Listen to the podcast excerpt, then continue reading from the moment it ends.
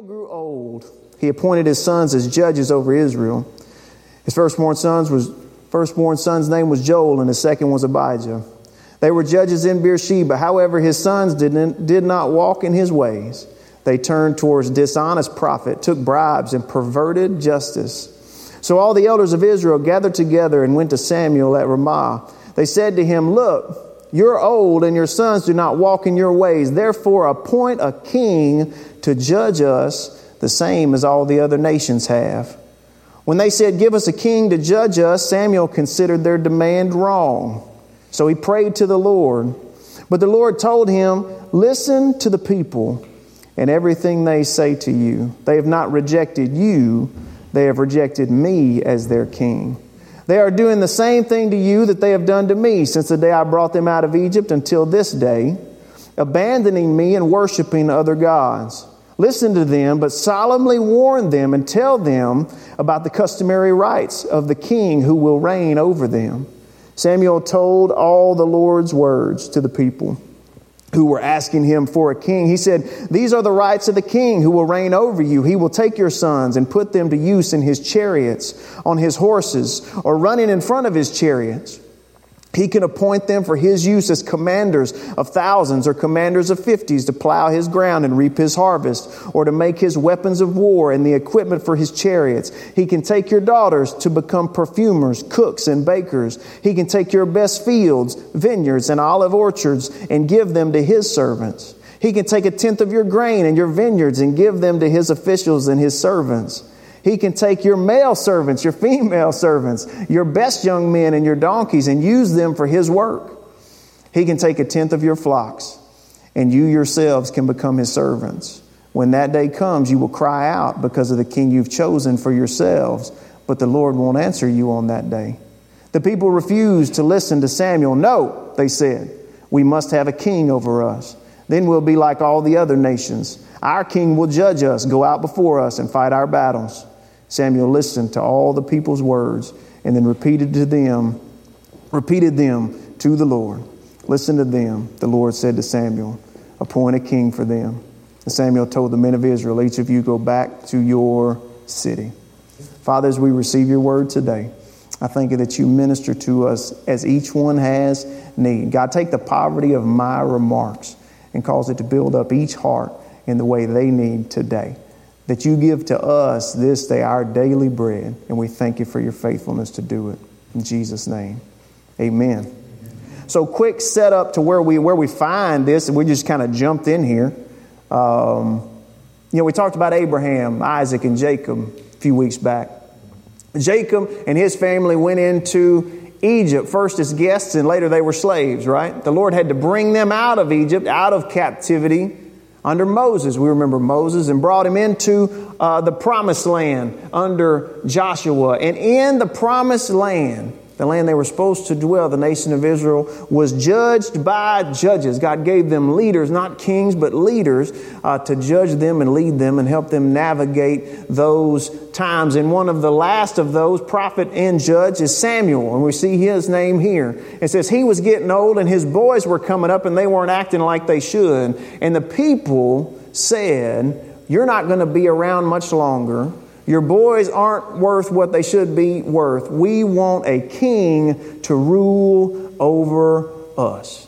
And this is them asking Samuel for that, him asking God for that, which oddly enough they were saying, Men are failing us, appoint a man to lead us. Men are failing us, appoint a man to lead us. And why did they want a king? He said, We want a king to judge us, to tell us what's right, and to tell us what's wrong, to lead us, to defend us, to fight for us. We want a king. It was out of need, right? We need all of those things, and that was their answer from their mind was we need a king. We need him to judge us, go out before us, and fight our battles for us. And Samuel took it personal. He said, it said he heard what they were asking for and he took it to be wrong. And he said, Lord, is this wrong? And what did the Lord say? The Lord said, Samuel, they're not rejecting you, they're rejecting me as their king. But tell them that we will, you will appoint a king for them, but remind them that though a king comes with benefits, a king also comes with costs. And we went down through that list. He can take your sons and make them do this. He can take your daughters and make them do that. He can take your property and make it his property. He can take what you have and make it what he has. A king likes to be a king, doesn't he? It said, remind him of the cost of having a king. And you know, we've been talking about the soul. We've been talking about it for several weeks now. I think it's 12 or 13. First, that we have one, don't we? Or we are one. We're still not sure how to say that, even after 13 weeks that God formed man out of the dust of the ground and he became a soul alive. He became a, became a soul living. So we have one, and according to the Savior, it's pretty important. Because he said, What does it profit you if you gain everything? If you gain the whole world, but you lose your soul.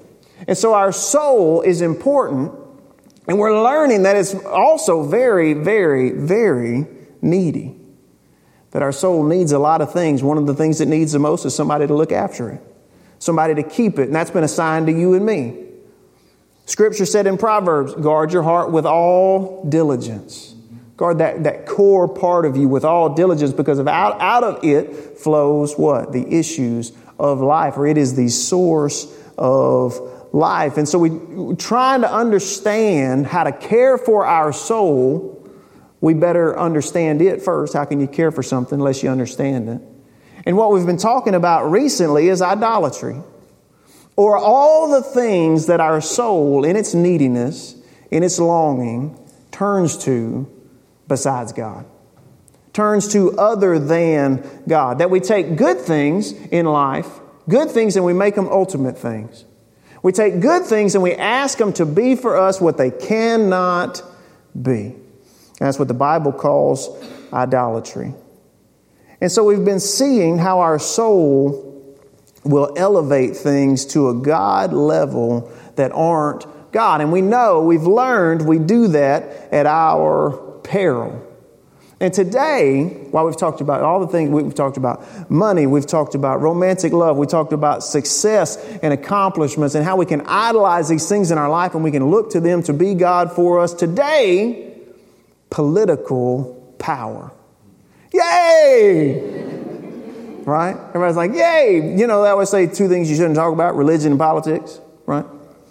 But, but, we're talking about political power, causes, parties, agendas. And again, idolatry is taking something that is good and making it be ultimate. You're like, is politics good?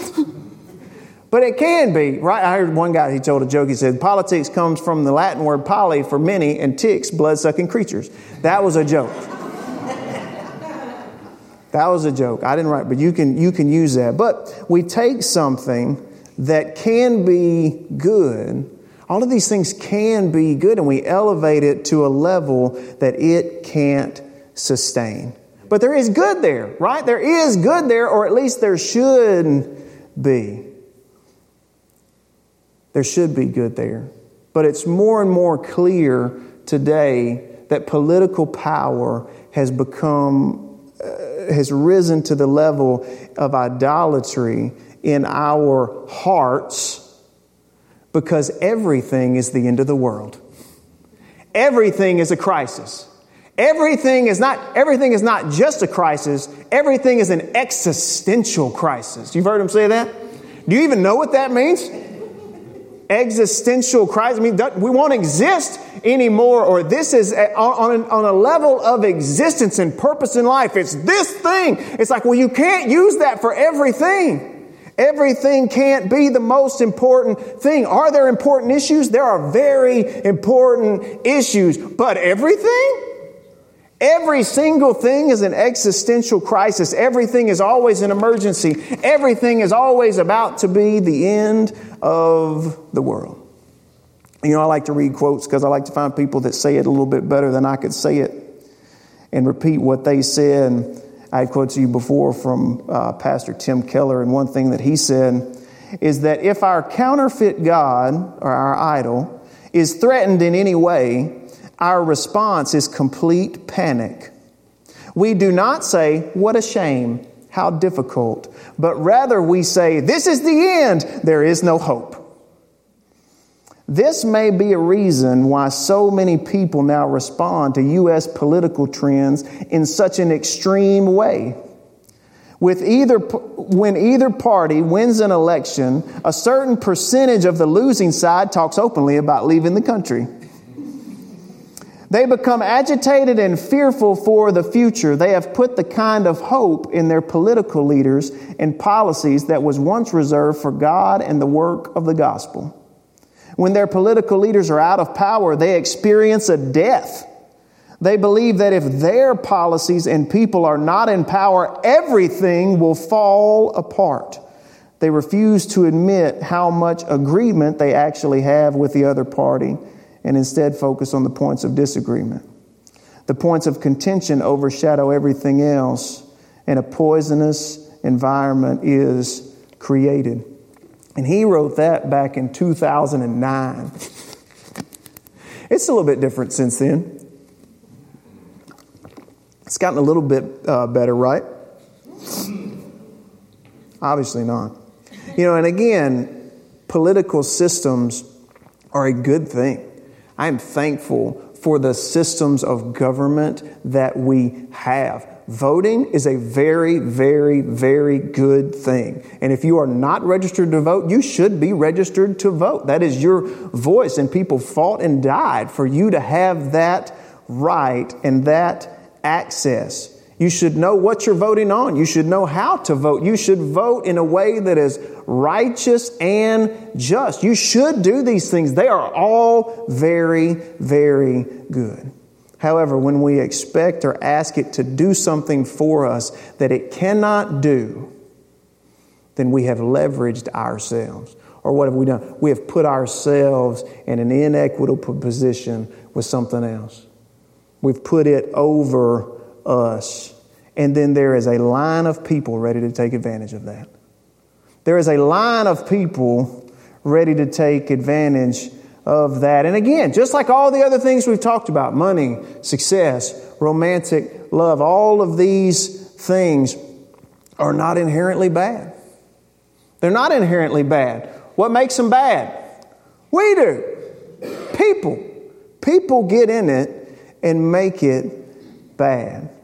Like the others, in the right place the right place in our life, it can be a great and good and helpful thing for us. Listen, I don't want you to come away from this thinking he's saying we shouldn't worry about it. He's saying we shouldn't pay attention. He's saying we shouldn't care about what's going on. No, you should vote. You should vote knowledgeably. You should participate in the process. Run for office if the Lord tells you to. Advocate for good and right and biblical things and principles in our nation. Hold your leaders accountable. All those things are good, and we should also keep it in its proper place. We should keep it in its proper place. And look what happens when we take it past that. Look what has happened when we take it to a place where we say the only way we can be safe, the only way we can be secure, the only way that I'll be okay is if this passes or this person's elected or this gets done and we've bought into the lie that they are the only ones that can save us that they're the only ones that can help us, that they're the only ones that can lead us out of this mess. And Lord, help us. If they lose, if they only get 49% of the vote, what's going to happen to me? And when we put it at that place, when it becomes so much of an emergency, when it becomes such a dangerous thing, and again, there are things, there, there are dangers out there, but when you elevate it to that level and you say, if I lose, all hope is lost, then you know what that means? It means you are going to go to whatever extreme is necessary to win. It's going to become, you know, those old wrestling matches, they would say, this is a no holds barred match. What does that mean? Nothing is off the table. Nothing's against the rules. We're bringing everything out. I mean, chairs, bats, everything we can bring out. We're bringing out. Why? Because this is a no holds barred match. They're not going to fight fair. I gotta, I gotta fight the way they're going to fight. Otherwise, I'm going to lose. And then everything is lost. I'll do whatever it takes. But again, what did the Savior say?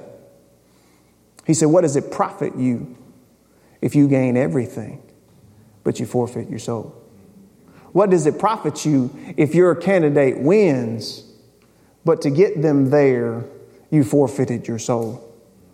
What, what good, see, and this, this reveals the idolatry in our life, just like with the others. If we picture in our mind, what if every candidate that I supported won? What if every policy that I didn't like was overturned? What if every policy that I did like was put into place? And we start to picture everything would be perfect.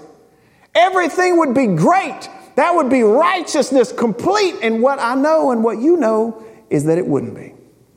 Because there's still people involved. And especially, it's not going to be enough to save and soothe and calm your soul.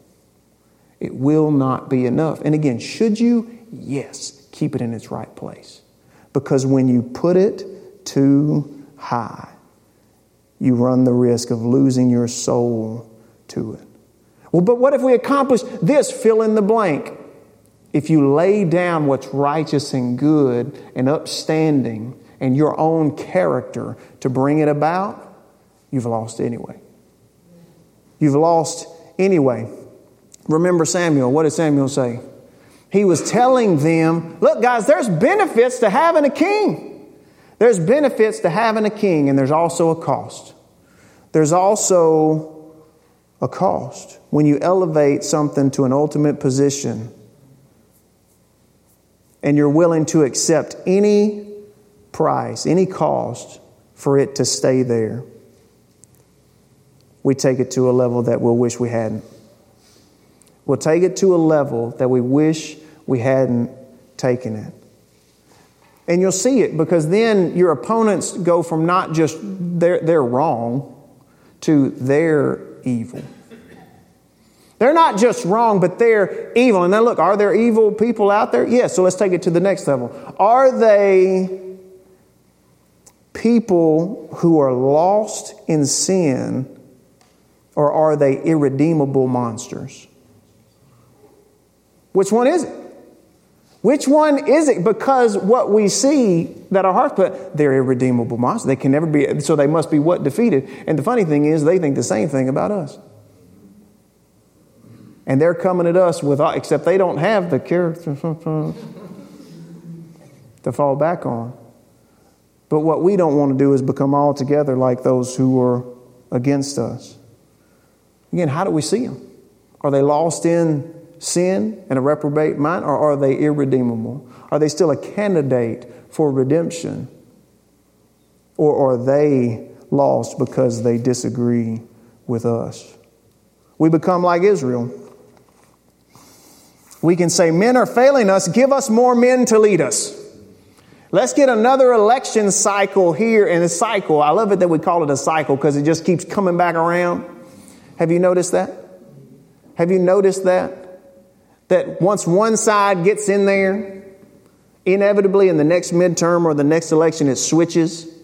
You know why? Because we're trying, because we realized they couldn't fix it. As a country, you realize that they couldn't fix it. Like, all right, let's switch it out. Put the other one back in there. Let's try it again. Nope. All right, let's try it again. Nope. It is a terrible cycle and it becomes more divisive and more extreme. And listen, again, there are deplorable policies that are being proposed. Deplorable policies that are being proposed. Horrendous principles that are being put forth by our culture and as an extension, uh, d- different governments, local, state, and federal. Horrendous, awful, terrible for people, for anything good and right in the world, it, it, that they're terrible. But what do we see it as? Who's the villain? What's the problem? The problem is it's an overflow of sin. That's always the problem. That's always the problem. And if we try to assign that problem or that villain role to something or somebody else, then we end up demonizing something that's not actually the real demon.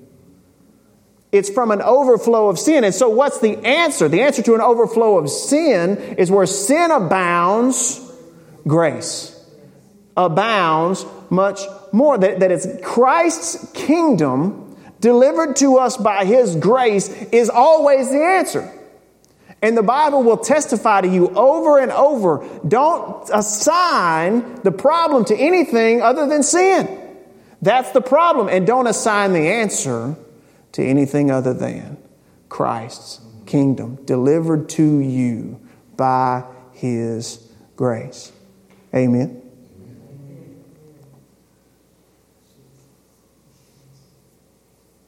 Hmm.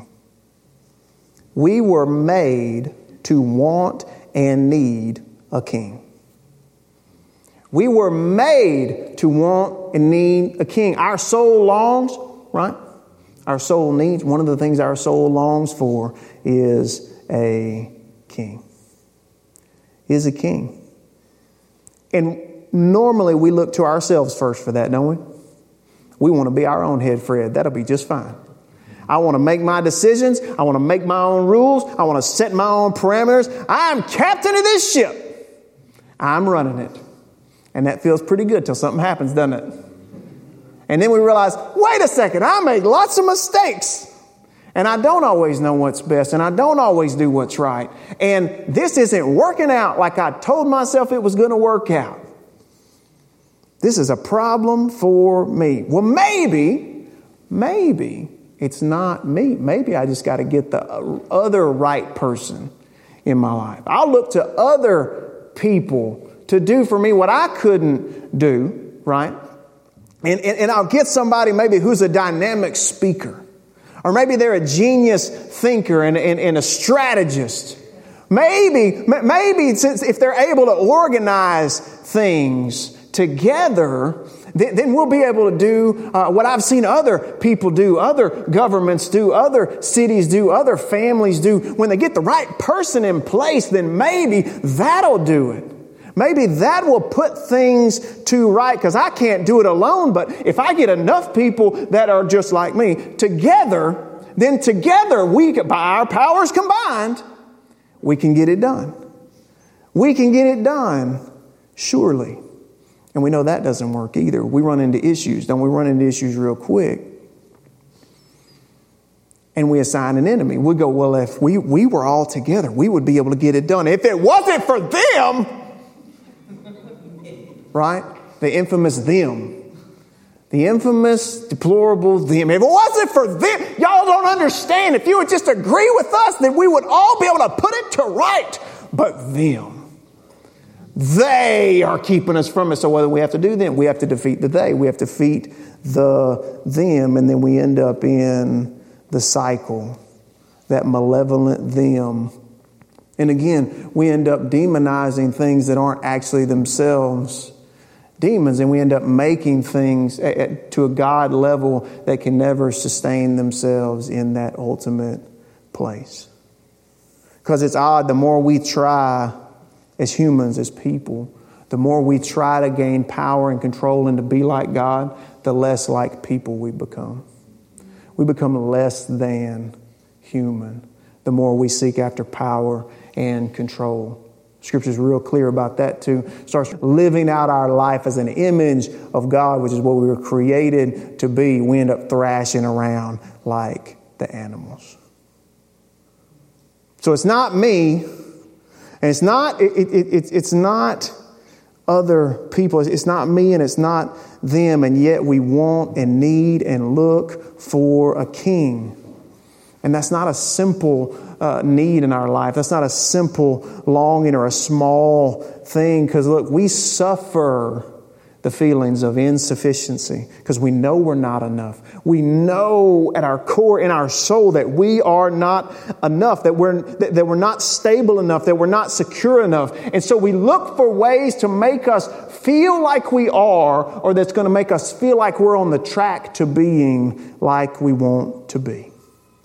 And again, we set our own selves on that throne first, and that doesn't work. And so we put other people in there, and that doesn't work. We, we look to systems, we look to parties, we look to structure. That again, if we can just build up the right thing, and these are secular ideas, that if we get enough people together, and if we get enough people in agreement, that nothing will stop us, that we can do it. If we can just all agree and get rid of them, and, and we've got change that, that's being promised, and it's going to be better. This time it's going to to be different. And look where it's gotten us more in debt and more morally bankrupt than we've ever been before.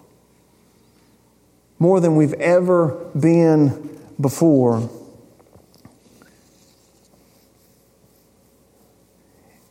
In verse 6, they said, Give us a king to judge us. And Samuel considered their demand wrong. So he prayed to the Lord.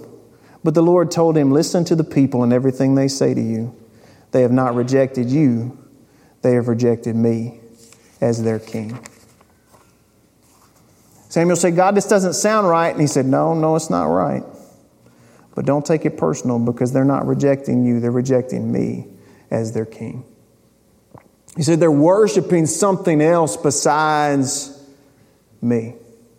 They've put something else above the Lord as their highest hope.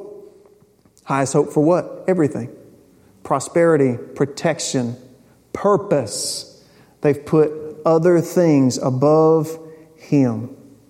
And then look what He says do what they're asking. Do what they're asking. Give them what they're asking for. Romans chapter 1 says that the wrath of God is that He will turn us over to what we've replaced Him with. He will turn us over to what we've worshiped instead of Him. Whatever it is that we have replaced Him with, He will turn us over to the insufficiency of that. To accept the rulership of a king is to turn from all others. And so when we make any of these things, any of these idolatrous things that we've talked about. Number one in our life, what are we saying? I want this, I don't need you. And you know what He does when we say that? He listens. And He gives us what it is that we ask for. He said, Tell them. Tell them there's a benefit to having a king, and there's also a cost. There's a benefit to seeking after some of these things, and there's also a cost. And depending on what it is that you're seeking after is where that those bars land, right? Is the benefit above the burden where there's value there, or is the benefit below the burden where there's suffering there? We were made to want, need, and look to a king. And here's the thing we're going to we're going to have us a king. You have a king right now. Right now. Who's it going to be? Because we're going to have one. Who's it going to be? I was reminded what Paul wrote to Timothy in 1 Timothy chapter 6. And he's been telling Timothy about how bad things are going to get. He's saying people driven by their desires are going to seek after all other kind of things. And it's going to pierce them with many pains. It's going to hurt them seeking after all of these things. But look what he tells Timothy to do. 1 Timothy 6 in verse 11. He says, But you, man of God, flee from these things and pursue righteousness, godliness faith, love, endurance, and gentleness. Fight the good fight of the faith. Take hold of eternal life to which you were called and about which you have made a good confession in the presence of many witnesses. In the presence of God who gives life to all and of Christ Jesus who gave a good confession before Pontius Pilate I charge you to keep this command without fault or failure until the appearing of our Lord Jesus Christ. God will bring this about in His own time. He is the blessed and only sovereign, the King of kings and the Lord of lords, who alone is immortal and who lives in unapproachable light, whom no one has seen or can see. To him be honor and eternal power. Amen. Amen. He said, He is the King of kings and the Lord of lords. He's telling him uh, they're going to start chasing after all kinds of things, Timothy. It's going to get wild out there, Timothy. People are going to be piercing themselves with many pains, Timothy, trying to find the answer, trying to find peace that their soul is longing for, but you. That's what they're going to do. Here's what I want you to do flee from that and pursue righteousness. Pursue righteousness, godliness, faith, love, endurance, gentleness. Fight the good fight of the faith and take hold of eternal life. I love that he says here, in the presence of God who gives life to all and of Christ Jesus, who gave a good confession before Pontius Pilate. Y'all remember what he told Pontius Pilate? When he had a good confession before Pontius Pilate? Pontius Pilate asked him, he said, They say you're a king. You're a king. Now he was a prisoner. They say, they say you're a king. And Jesus said, Are you saying that yourself or somebody tell you that? And he was like, I don't know what. Pontius Pilate was like, I don't know what y'all are doing. Like, y'all do your own Jewish stuff. I'm a Roman. I don't know anything about that. And he said, If my kingdom were of here, my people would fight. If my kingdom were of here, my people would fight like the people here fight. But my kingdom is not of this world. My kingdom is not of this world. So, what is that telling me? He's my king. I don't fight the way they fight. I live the way that he lives, right?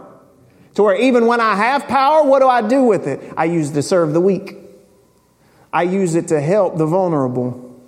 I don't fight like they fight because his kingdom is not from here. It's not of this world. And Paul is telling him, he's like, Timothy, God's going to bring everything about in his good and right time because he is the blessed and the only sovereign. He's immortal. Brother, he ain't getting voted out. He's not up for reelection. He is unopposed. You know, when you get to go vote and it says you want to vote for the unopposed candidates? Yep. He's in there. He's always unopposed. They can't stand against him. Try as they might. Look, and they want to.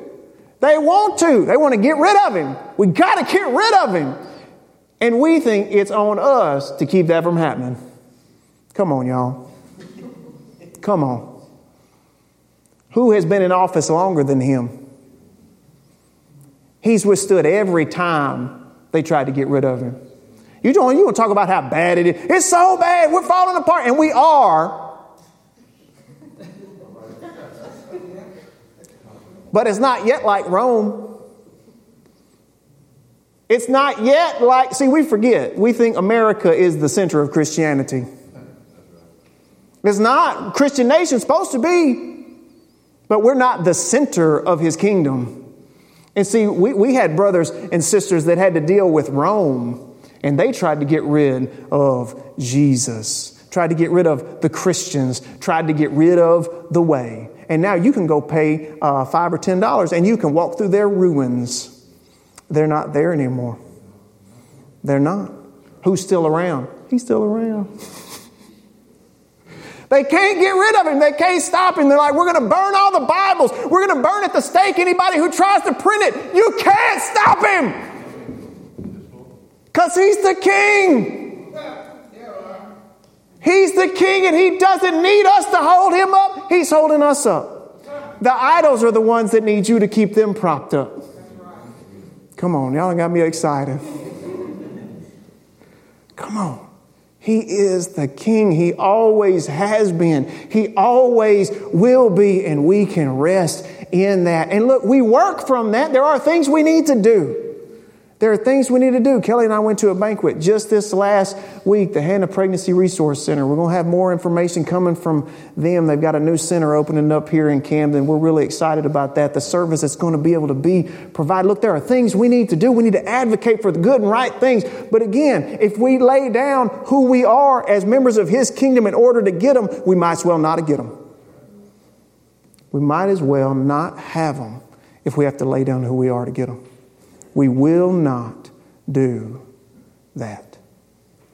We will not do that. Our soul needs a king. It's not us and it's not them, it's Him. It's Him. And look, just like Pastor Tim mentioned, there's going to be some bad things happen. And who our Lord is will determine what our response is. Is our response, man, that's shameful and this is going to be difficult. Right? That's when He's our Lord. When political power is our Lord, is this is the end, there is no hope. Everything is lost. Right? And that will point out to us where our hope is. It's never the end. There is always, always hope because our King is the only one sovereign. He's the only one immortal. He's the only one that's never going to leave office. And that gives us the freedom to support good and right candidates, support good and right policies, good and right causes and issues without needing them to support us, without needing them to hold us up. Because remember, idolatry is something good made ultimate. Something good made ultimate, and there is no king like him. No king like our king. And to call him king is to let all others know you will not be Lord over my life. You will not be king. You will not sit on the throne.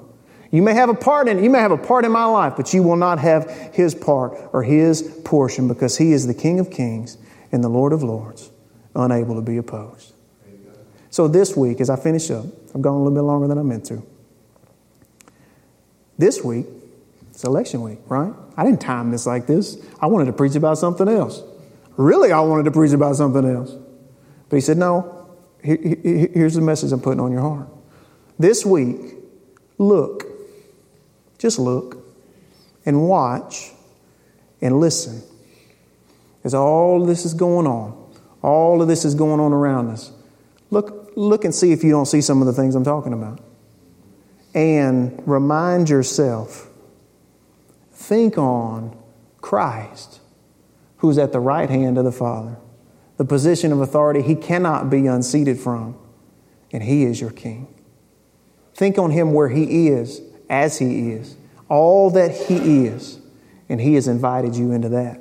His kingdom is not of this world, and this world cannot touch it, but he's brought it down here for us to live in it now. Think on it. Meditate on this here in 1 Timothy chapter 6. He is the blessed and only sovereign, the King of kings and the Lord of lords, who alone is immortal and who lives in unapproachable light, whom no one has seen or can see. To him be honor and eternal power. Amen. Amen. Let's pray. Father, thank you. Thank you for the rest that we find in you being our King. The rest that we find in knowing that you are the King of kings and the Lord of lords and you have graciously brought us into your kingdom. If your kingdom was of this world, we would fight like those who are of this world, but it is not.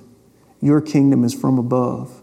And so you've called us who, whose, whose lives are hidden in you to think on things above and to live as from above, though we are yet still below.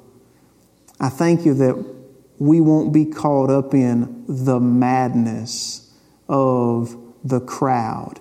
We won't be caught up in what's declared to be the emergency of the minute, but we will trust in you, the author more effective in the world you've placed us in.